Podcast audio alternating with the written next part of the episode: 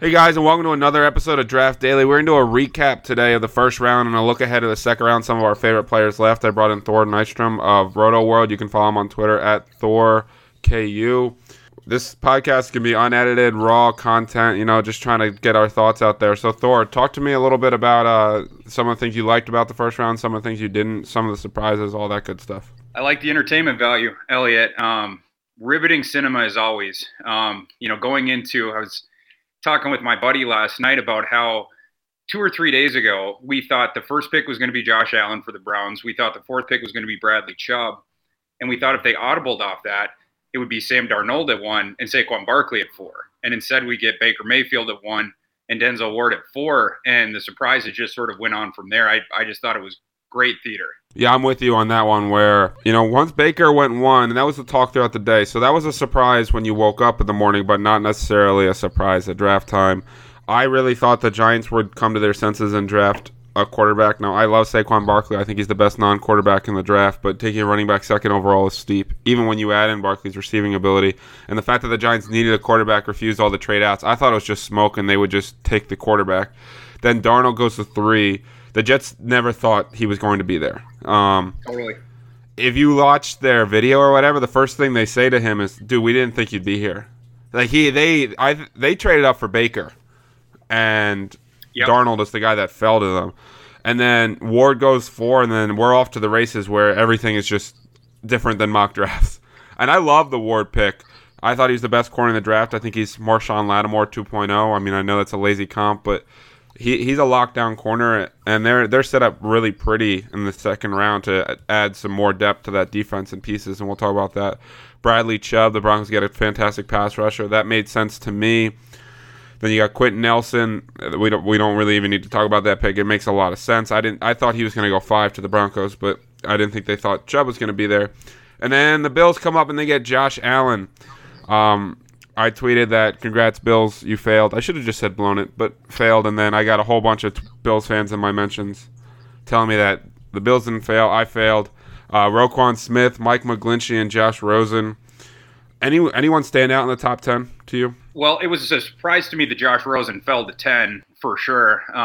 If you're the Bills and you're going to trade up, you talk about the Bills failing. My opinion for the Bills was stick at 12. You know, they came into the day with 9 picks.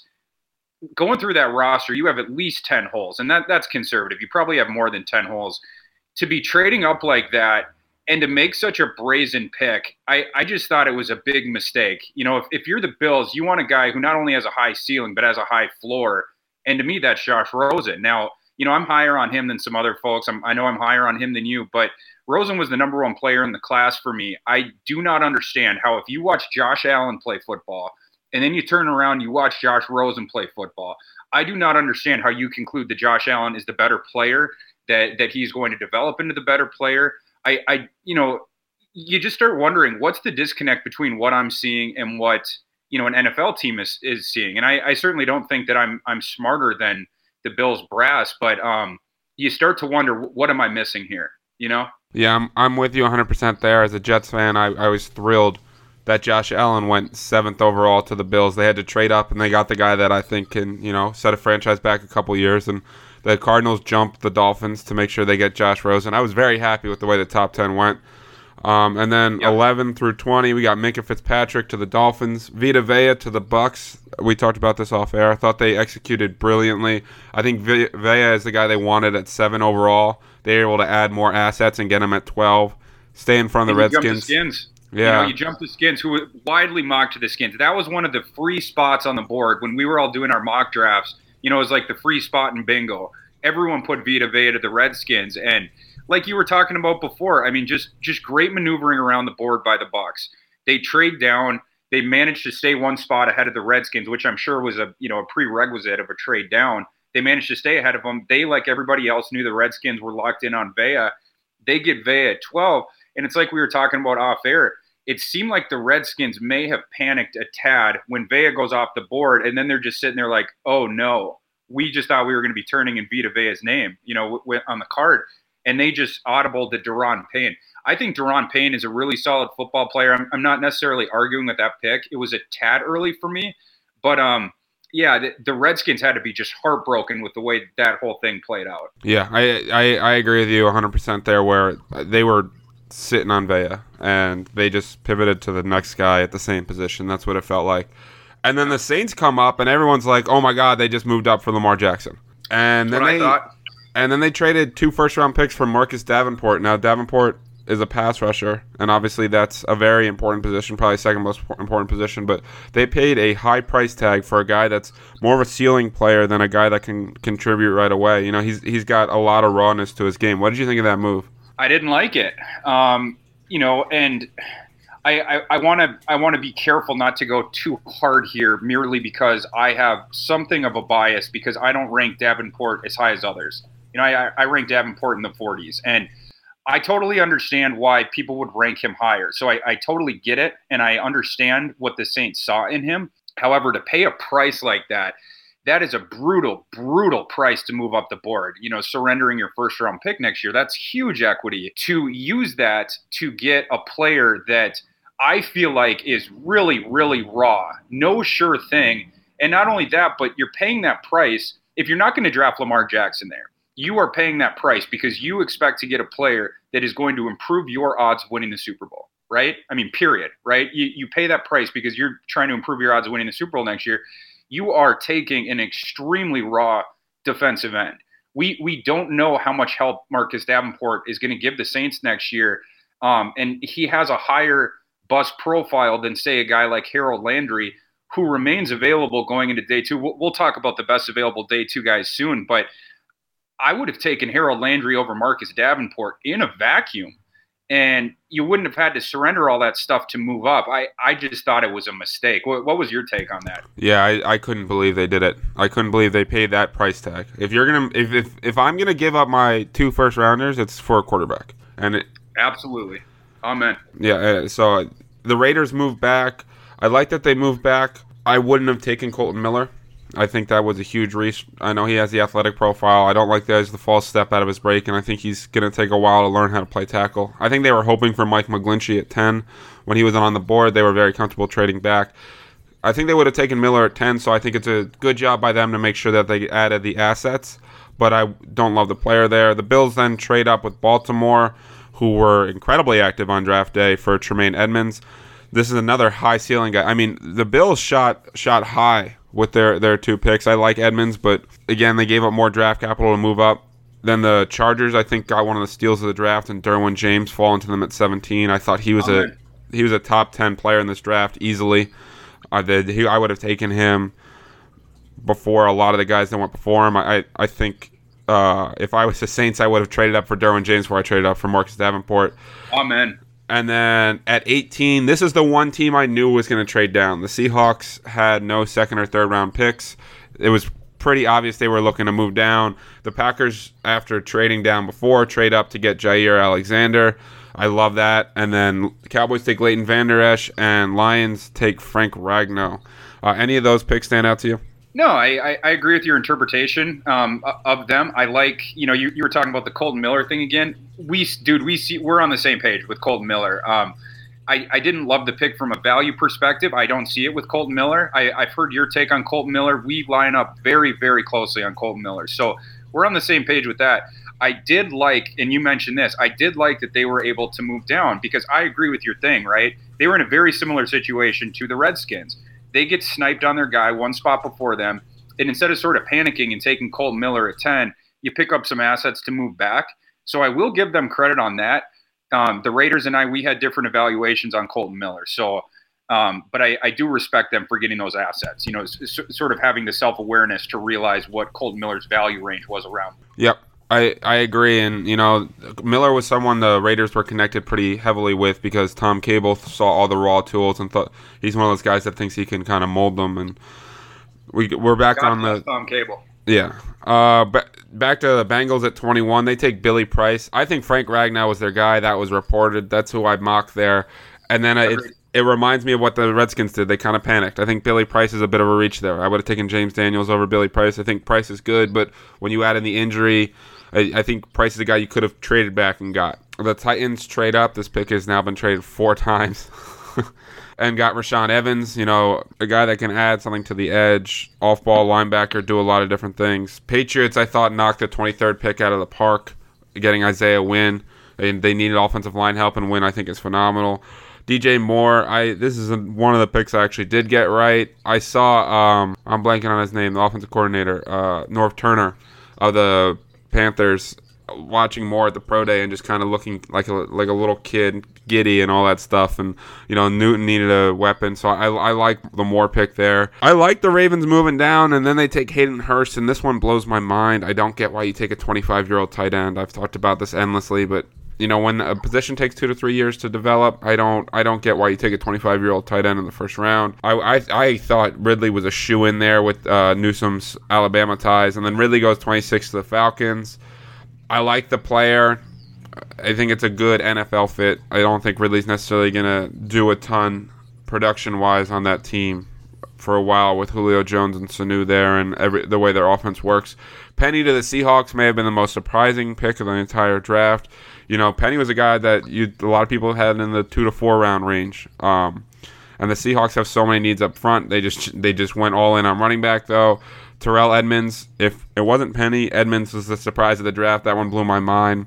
Taven Bryan, the Jaguars had another pass rusher up the middle. They're really scary. Vikings had a corner in Hughes. Thought they were going to go offensive line, but the Hughes is a really talented press corner.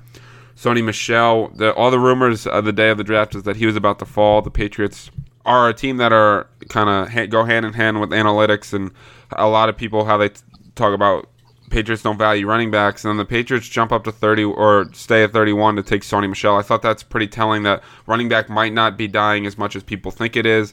And then the Ravens come in at 32 with the Eagles and draft Lamar Jackson. I really like this pick. I know Lamar's one of your guys. I'll let you talk about him, but getting Lamar Jackson, getting that fifth-year option because he's not going to start this year, Flacco is, and admitting that Flacco is not the future of that team, I like it from the fact that they got a talented player, they're ready to move on from Flacco, and they got the fifth-year option on the rookie quarterback, so I really like that move. Yeah, love that. I'll get to my Lamar Jackson love here in a second. Just responding to the stuff, you know, the picks you were going through. Ragnow at 20, I thought was a solid pick. I agree with your interpretation there. I think the Bengals were locked in on him. If they somehow didn't take him, I think the Panthers would have. And I heard this morning from a Viking source that the Vikings wanted Frank Ragnow. So I think a lot of those teams between 21 and 32 were sort of hoping that Frank Ragnow was going to get to him. I think that's why people heard a lot of Frank Ragnow smoke heading up into the draft. He was just a guy that I think, and myself included in the draft media, we just missed it with Ragnow early on in the process. I think he was always a first-round pick. And we just sort of caught on to that late. And I think there was sort of a frenzy there once it, you know, it got around in the late teens, you know, who was going to get Ragnow, and good for the Lions for sort of snatching him up there. Agree with your interpretation of the Bengals. I think that was another Redskins type situation. I think, you know, they were thinking that they were going to get Ragnow. Ragnow flies off the board. And then, you know, you just sort of audible to Billy Price. I prefer James Daniels as well. You know, I think you could have traded down, you know, with both Price and Daniels on the board. If I'm the Bengals, this is the way that I'm thinking about it. Are both of those guys going to go off the board between, say, pick now and, say, pick 34, right? Like, you could trade down the board there because you have a little bit of leeway.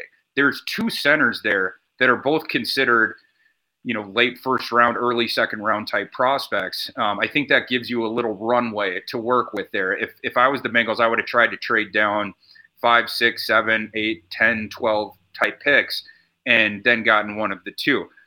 So that was my take on them. I liked what the Titans did, jumping the Patriots for Rashaan Evans. I thought that was a solid move, needing the linebacker. I thought they might go Harold Landry there, but you know, it seems like they hopped the Patriots because they wanted to steal Rashaan Evans from him.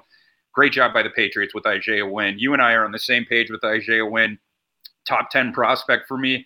I live in Minneapolis. I'm a lifelong Vikings fan. Isaiah Wynn was the guy that I wanted at 30.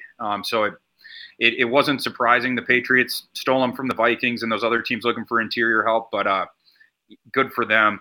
I thought it was really cool that the Panthers got DJ Moore, seeing as though he's sort of a Steve Smith clone. I just thought there was some sort of beautiful symmetry there.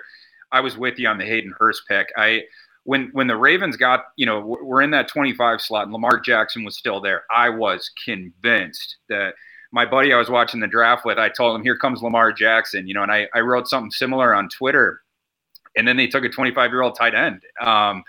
And listen, I don't want to trash Hayden Hurst. I think Hayden Hurst is a solid player. He is my tight end number one. However, I rank Hayden Hurst in my last rating update. He was either late 40s or early 50s.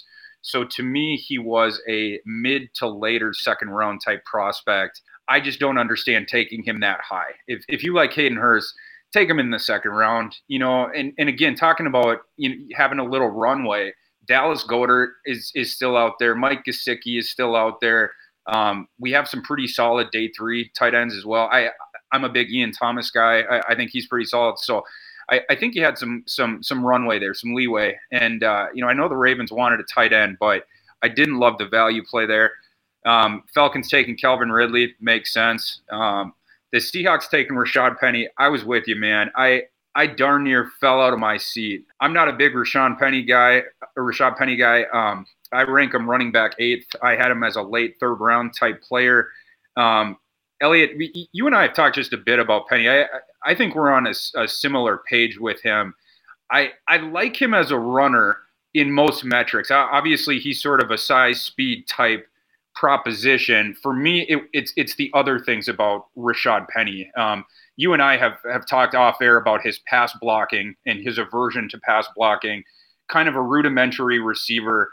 And I just think if you're going to take a running back in round one that isn't, you know, a huge plus on third downs, you know, if you're not going to go in the sort of Sony Michel direction. And Sony, by the way, Sony Michel would have been my guy. Sony Michel was my running back 2 behind Saquon Barkley. If I'm going to take a running back there, I'm taking Sony Michel.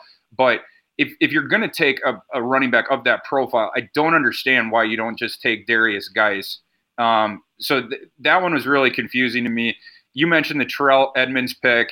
I was mentioning this to you off air. I heard right before the draft a bunch of buzz about Terrell Edmunds going in round one, and I didn't believe it. The media guy who was telling me this, I was asking him because I was working on my mock draft, you know, and I was asking him for you know, sort of like team and prospect, you know, type news. Was there any links he had for me or anything like that? And, you know, he was mentioning that Edmunds could get into round one.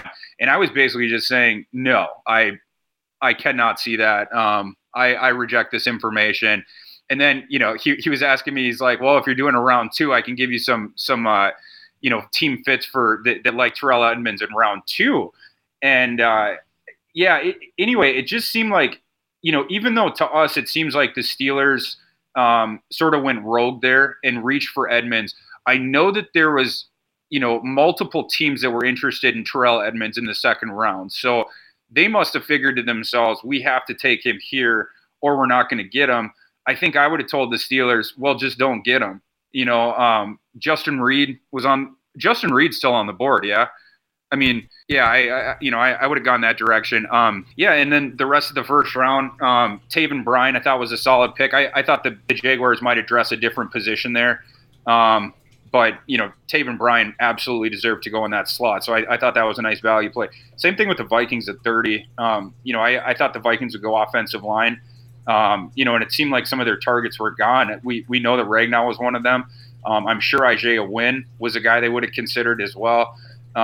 You know, and when some of those guys were off the board, I think they figured, well, let's take Mike Hughes. We like him more than a guy like Will Hernandez from UTEP or, you know, Connor Williams from Texas or James Daniels from Iowa. I remember listening to a podcast that you had about Daniels, and I think you guys briefly touched on the idea of him to the Vikings and this idea that to do so, you would have to move Elflein off center. And then you sort of deprive Elflein of a little bit of his value in the position switch, so that it wasn't the most maybe perfect type fit. But I don't know.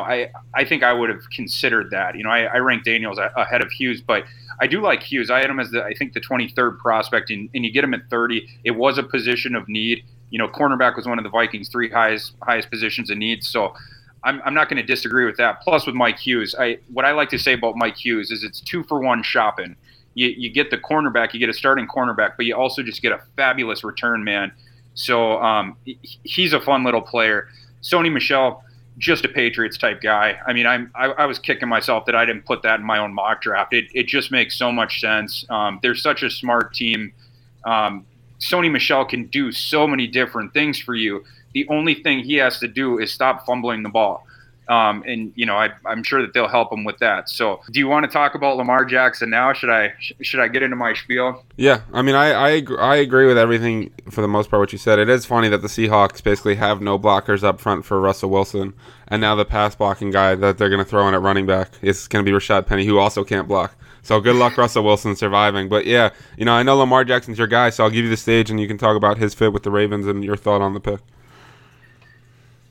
I thought it was an outstanding pick. I thought it was an outstanding move. You know, before we were sort of ripping the Ravens for taking Hayden Hurst. And, you know, in some ways I think they deserve to be ripped. But I'm going to give them all the credit in the world for the other move they made in getting up there to get Lamar Jackson. I'm kind of out on Lamar Jackson Island here. You know, I ranked him as the second quarterback in the class. I rank him as the fifth overall prospect. When we talk about quarterbacks, everybody knows this. It's common sense that there's a high bust rate with them. You know, I think the percentage rate was 40% hit rate or something like that on first-round quarterbacks. I mean, you're talking about less than a sort of coin flip proposition. When I'm looking at a quarterback I want to develop, Lamar Jackson is that guy. You know, I had Josh Rosen as the number one overall prospect in the class, like I mentioned before, but Lamar Jackson would have been the sort of second guy I was looking at, especially because knowing going into the draft, you're going to be able to get him outside of the top 10. And, you know, people will talk about Josh Allen as the ceiling quarterback, the boom or bust ceiling quarterback in this class. I just vehemently disagree. I think Lamar Jackson's ceiling is higher. I think Lamar Jackson's floor is way, way higher for reasons I'll talk about in a second. But thirdly, and most importantly, Lamar Jackson's path to reaching his ceiling, it is so much clearer than Josh Allen's, right? Like Josh Allen has never had accuracy or ball placement or pocket presence at any level he's played at. You know, I tweeted this out last night. Josh Allen completed less than 50% of his passes at in the JUCO ranks, right, a few years ago. And then the past couple of years, he was around 56% at Wyoming. You know, I don't want to get into the whole Josh Allen thing. We talked plenty about Josh Allen. But if you're going to go for that sort of boom or bust proposition, I don't know why you just don't take Lamar Jackson. You know, and you guys have heard plenty about him, so I won't go on long, but you're talking about the best quarterback athlete to come into the league since Michael Vick. So that's just number one. Lamar Jackson has a howitzer for an arm. You know, there's this sort of apocryphal story where his high school coach said he threw the ball 100 yards down the field. There appears to be a YouTube video, a grainy one, but a YouTube video nonetheless of Lamar Jackson throwing 90 yards. Just an absolute bazooka, and you can see that on the film, right? Lamar Jackson's issues, they have nothing to do with pocket feel, pocket presence, anything like that. He has, in my opinion, tremendous pocket presence. He seems to have a preternatural ability to gauge when the rush is descending upon him. And then at that point, he'll get out of the pocket. But I think one big misconception about Lamar Jackson is, well, a few different ones baked into one sort of overarching misconception about him. But it's that he is this pure athlete quarterback that will run, will sort of get happy feet and is always looking to run and come sort of out of a gimmicky offense where most of his production was done outside of the pocket. That's just not true. Lamar Jackson is a pocket passer who also just sort of happens to be one of the elite athletes we have ever seen come into the league at that position. He's a guy who's looking to throw first. He's a guy who goes through progressions. And listen, that part of his game does need to improve, but he's a guy whose eyes are always downfield. Even when he begins to scramble and he's weaving in and out of defenders descending upon him in the pocket, his eyes are still downfield. You know, he's not dropping his eyes until he is past the line of scrimmage. He is a guy who throws to all three levels of the field. Yeah. Does his accuracy need to improve? Yeah. I mean, he's a guy who didn't complete 60% of his passes last year. However, he was getting close to that number. His accuracy improved every year in college. He was a guy coming out of high school who played in a pistol offense that basically melded a triple option type approach with throwing the ball down the field, right? So, you know, his high school coaching staff wanted to take advantage of his athleticism and his ability to throw the ball down the field. And they basically didn't do much of anything else. So when Lamar came to Louisville, he was incredibly raw. And that first year on campus, Bobby Petrino basically taught him, this is how, you know, we play offense. We're going to teach you our offense and how, you know, basically went about trying to turn him into a pocket passer. And you saw those progressions as Lamar Jackson went along. And as to the offensive, you know, that idea, Louisville runs the Earhart-Perkins system, which is the exact same system that the Patriots run. Obviously, it's the exact same system that Teddy Bridgewater came out of. I was surprised the Patriots passed on him twice, honestly. I just think the ceiling is very, very high. And like I said before, the path to getting there, it's very clear.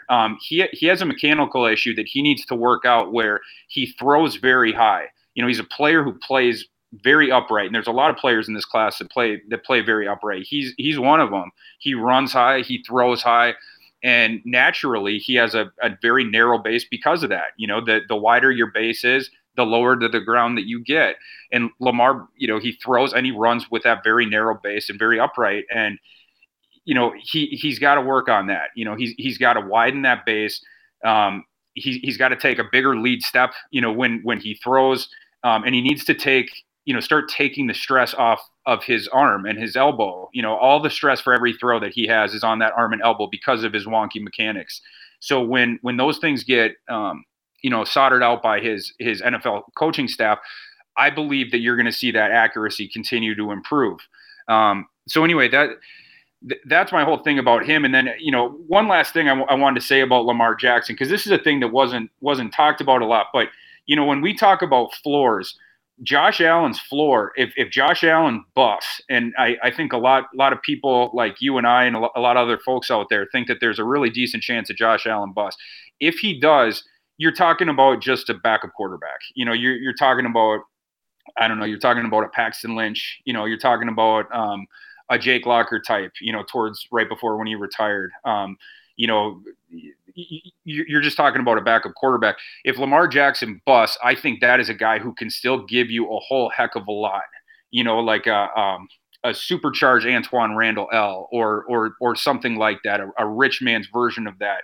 I just think, you know, between the ceiling and between what his floor is, and I think his floor is a lot higher than other folks think, even if he's not able to become a full-time starting quarterback, which I absolutely think he will be, I just think it's higher. So that's my whole thing about Lamar Jackson. I think the NFL missed the boat on this thing. To me, he's a surefire top 15 pick. I would have taken him in the top 10. That's just my take on him.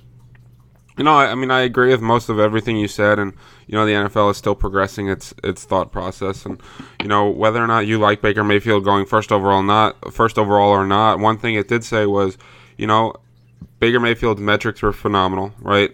Baker Mayfield had smaller hands, and he was shorter, and teams didn't just focus in on that for the first overall pick, and I think that's a good progression for football, and, you know, hopefully Lamar Jackson works out, and the NFL starts realizing that, you know, all this ability that Lamar had, we got to look for that in more players. And obviously Lamar's a very special talent, and he's not going to come along all the time. But I thought there was some signs of progression in terms of forward thinking with certain picks. And I think Lamar's one of them, Baker's one of them. I know you weren't mentioning Baker. I just wanted to talk about that thought process and how they missed on Lamar. And hopefully that they'll learn their lesson. But let's talk about round two. Who are some of the guys that stand out to you that you're surprised that are there? Are there any fits you would really like to see? I mean, we were talking off air. This is one of my favorite days or it is my favorite day of the draft, where, you know, you get two rounds. There's still a lot of guys that I could see as first round talents on the board, guys that fall into perfect spots. So talk to me. Who are some guys that you're excited to see go, and maybe some places you want to see certain guys go? Yeah, absolutely. There's a few guys out there that I'm pretty stunned are still on the board. I'm going to start that with Harold Landry. He is the number 8 player in the class to me. I was very surprised he didn't get taken. You know, once we got into the 20s last night, I kept calling out his name. You know, he was another guy that I just kept expecting to go. And he's another guy I think people are just missing the boat on. Not people like you or I, but I think the NFL may be missing it there. he's a player I like a whole lot. You know, I see a lot of Vic Beasley in him. Josh Jackson from Iowa, my boy. He is my cornerback one. You know, I didn't have him ranked too much higher than Denzel Ward and Jair Alexander, but I really like Josh Jackson's game. I'm surprised that he is still there. If you want a ball hawk in your secondary, move up the board and take Josh Jackson. He is a fun player, field flipper. Another Iowa guy is my third best available on the board right now. We were talking about him before, James Daniels, fabulous player, fabulous prospect. He's going to help out an offensive line immediately, and I think he is going to be a perennial Pro Bowler. I am very, very bullish on James Daniels. A couple other guys I have first-round grades on that are still there. Cortland Sutton was my wide receiver one just by a bit over DJ Moore. Big fan of his. Josh Sweat was sort of a divisive, polarizing prospect. I like Josh Sweat a lot. I wouldn't expect him to be on the board for too long tonight. Connor Williams from Texas. You know, there was sort of a mini run on offensive linemen last night. I thought we would see him potentially sneak into the first round. You know, I thought a team like the Patriots might be sniffing his way, but we didn't see him going. I think he's another guy that's going to go pretty early. You know, his position fit has always been the question. You know, whether he's going to be your guard or your right tackle, he is worth a pick whenever. You know, when the festivities start tonight, I think he's a solid value play at, you know, whatever slot he goes in. Mo Hurst is a guy that, you know, a lot of folks like Mo Hurst more than me, but I still have Mo Hurst as the number 29 prospect in the class. Obviously, I don't know anything about his medicals. I haven't seen his medical report, so I can't speak to that, but very good player on the field. You know, you love the guys that can disrupt, you know, in the interior, and he's going to give you that. He's going to give you that in spades. My issue with Mo Hurst was more his ability to hold down that anchor in the running game. I saw him get pushed back, you know, a little bit in the run game and in the film I was watching. But, you know, you talk about a guy who is absolutely going to begin penetrating the interior from day one. Mo Hurst is your dude. So I think he's a first-round talent who's going to be available in round two. Justin Reid, I would have taken him over Terrell Edmunds, like I mentioned before. Very good player, very versatile player. Will Hernandez from UTEP, a guy that a lot of people thought would be a first-rounder. He's still available. If you want to improve your run game, you go and get Will Hernandez. That guy just destroys people at the line of scrimmage. He is very fun to watch. As fun as Vita Vea is to watch from Washington, if you flip it over and, you know, to the other side of the line, Will Hernandez is your dude. And then just I'll just give some to you rapid fire, Elliot, and you can give a comment on any of these guys you like. But my next best available guys going in tonight, Isaiah Oliver from Colorado, nice long corner. Derrius Guice, we were mentioning him before. Jesse Bates from Wake Forest, another versatile safety. Tyrell Crosby is an offensive lineman that I really latched onto during this pre-draft process. Elliot, I've heard your spiel about the Oregon offensive blocking schemes and what Willie Taggart did there. Man, did I like watching Crosby on tape. That guy's very fun. I think he is going to be a day one starter at tackle. You know, there's some questions with him too. Do you move him inside to guard? Well, if you want to move him inside to guard, move him inside to guard. But to me, he's going to be a guy that starts from day one. He's not one of these project types like – you know, Brian O'Neill, another guy that's available today that I'm a little bit lower on. I would argue that Kolton Miller is a project. I would be more confident in Tyrell Crosby starting in year one than Kolton Miller, for instance. Going a little bit lower, Ronald Jones, Malik Jefferson from Texas is kind of a fun linebacker if you can just get him on the attack. You know, just, you know, a react type player. Carlton Davis. You know, we have a lot of corners and receivers that are still available. Carlton Davis from Auburn is another nice long one, physical guy. Dante Jackson going the other way, just an absolute speedster. You know, a guy who's – you're drafting him because you want to cut down on the slants against you next year. Christian Kirk from A&M, a receiver, very fun player. You know, I thought for a little bit about ranking Christian Kirk above Calvin Ridley. They were sort of in the same value range for me. I did rank Ridley a bit higher, but Kirk is a guy I really like. I think he's underrated. And the reason why is, you know, I think when people watch his tape, there is a lack of context or a lack of understanding about the situation that Christian Kirk was in. When he signed with Texas A&M, you know, that was sort of like the Johnny Manziel, like, let's spread the field, let's throw the ball around the yard. you know, and he came in with a ton of ballyhooed receivers, you know, like Ricky Seals-Jones and Speedy Noyle. And Speedy Noyle didn't work out in the NFL, but he was a heck of a recruit. Josh Reynolds was on that team. And, you know, his first year was fine. And his first year was when he really produced, like right off the bat as a true freshman. You know, but then the second year, Trevor Knight, the Oklahoma transfer, was their starting quarterback. And Trevor Knight was fine, but he was just a guy who scrambled around and had a noodle arm. You know, he wasn't a guy that could get Kirk in a position to show his stuff. You know, you get Kirk the ball when, you know, you hit him in stride and you let him run after the catch. He can make magic happen. And he didn't have that opportunity with either Trevor Knight or the quarterback last year, Kellen Mond. They started a true freshman for most of the season. So in a very similar way to another one of my top available guys heading into tonight, Equinemius St. Brown from Notre Dame. I think he's another guy who got hurt when people just watch his film without considering the context. You know, St. Brown looked a lot better in 2016. Well, the reason was because he had Deshaun Kaiser throwing him the ball. You know, last year, Notre Dame starts a guy they called a dual threat, Brandon Wimbush, but he only could threaten you in one way, which was running. Brandon Wimbush can't throw. And so even though St. Brown has this enormous catch radius, you know, you're talking about a guy who's 6'5", he's got long arms, you know, his dad is like a Mr. Universe, like, you know, competitive weightlifter or whatever. Like, Equinemius St. Brown's been working out since, like, he was a little kid, and you can see it. I mean, he does need to add a little bit of play strength, but he's Equinemius St. Brown is a great prospect who I think also is hurt by the lack of context surrounding his situation. So I think he's another guy who's available who I would really like. Sam Hubbard from Ohio State, the defensive end, Ronnie Harrison from Alabama. Elliot, when I'm ticking these names off to you, are there any guys who, if you were sitting in the first 10 picks, let's say, heading into tonight, that you would just be salivating over, that you want badly? Yeah, I mean, there are a few guys. The first is Harold Landry. He was my number one ranked edge prospect. I loved him, just slightly above Bradley Chubb. Now, apparently his medicals are the reason he's falling. And Mo Hurst is another guy I loved. His ability to rush the passer in the interior. His medical with his heart is probably the reason he's falling. Will Hernandez is a guy. Derrius Guice I'm really high on. My tight end one, Dallas Goedert's still out there. I love Justin Reid's film. I thought he's very similar to Minka Fitzpatrick in terms of what he can bring your team.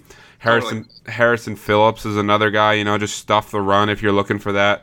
Cortland Sutton was my wide receiver one. Like, some of the guys out there are still the number one ranked at their position for me. Now, I think the second round's going to play out really interesting because the Browns and the Colts have 4 of the first 5 picks in the second round. I would love to see the Browns come back and add Harold Landry to start. You know, I think if you decided to go to the top corner and you miss on Chubb, you pass on Chubb, come right back and get Harold Landry and allow him and Agba and Myles Garrett to just try to wreak havoc. And, you know, Larry Ogunboye or whatever his name is, however you pronounce it, not whatever his name is. He's another talented player, so I think I would love to see that. I would love the Colts to come back and add Will Hernandez. You know, just play him and Quilton Nelson and just get real nasty up front. Though I think the Giants should either take Mason Rudolph or Will Hernandez there at 34. A couple other fits I would love to see. The James Daniels to the Bears. I mean, we talked about what Oregon did, and obviously Helfrich or whatever is the new offensive coordinator for the Bears. He didn't do all those crazy things that Taggart did, but he does run a lot of zone, and I think putting James Daniels in between Whitehair and Long would be terrific. I think that... Man, there's a lot of good players. And, you know, that's one of the things people talked about was after the top 8 picks, you know, there wasn't necessarily a lot that separated like 15 from 40. And I think some teams may try to trade up to get a couple of these fallen guys, but I think there's a ton of talent. And we mentioned, like, from a fantasy perspective, a lot of the best running backs and wide receivers are going to start flying off the board. We're going to see a lot of runs. Like, if I'm the Colts, I would consider Derrius Guice or Nick Chubb there.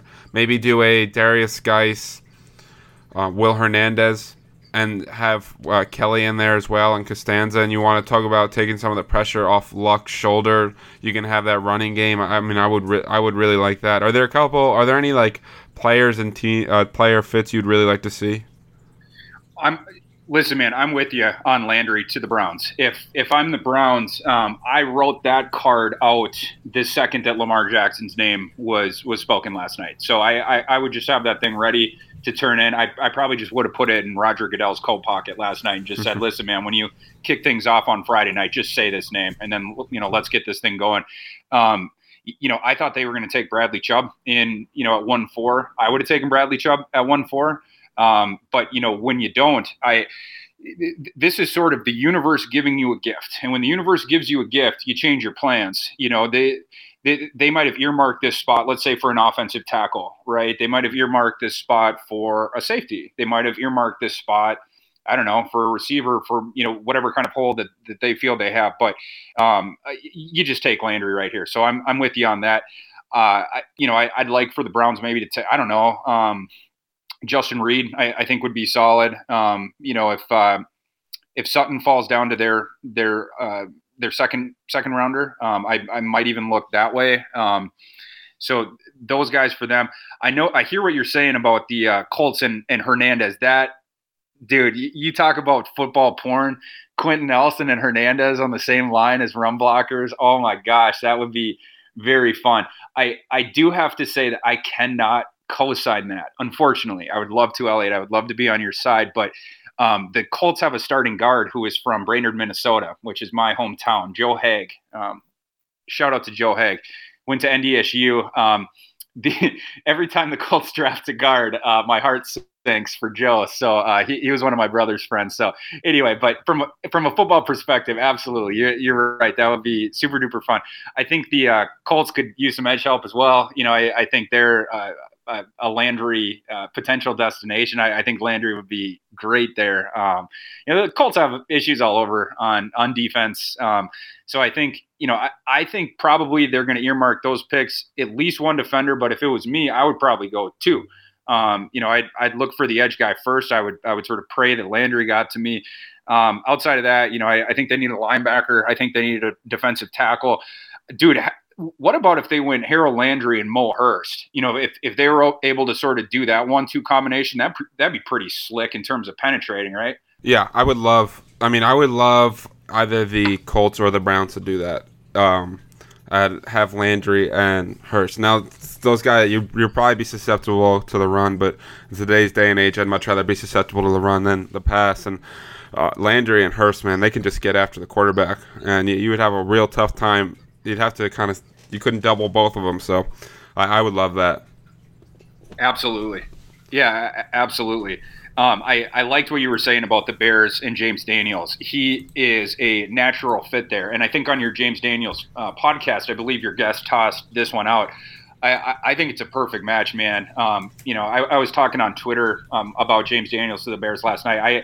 I just think it's really good. I just think it makes so much sense. Like you said, play Whitehair at guard. You have those two guys playing next to each other. I just think it's really fun. That's one that just makes too much sense to happen. You know, where I just wouldn't expect it to happen because I think it makes so much sense. But I like those fits.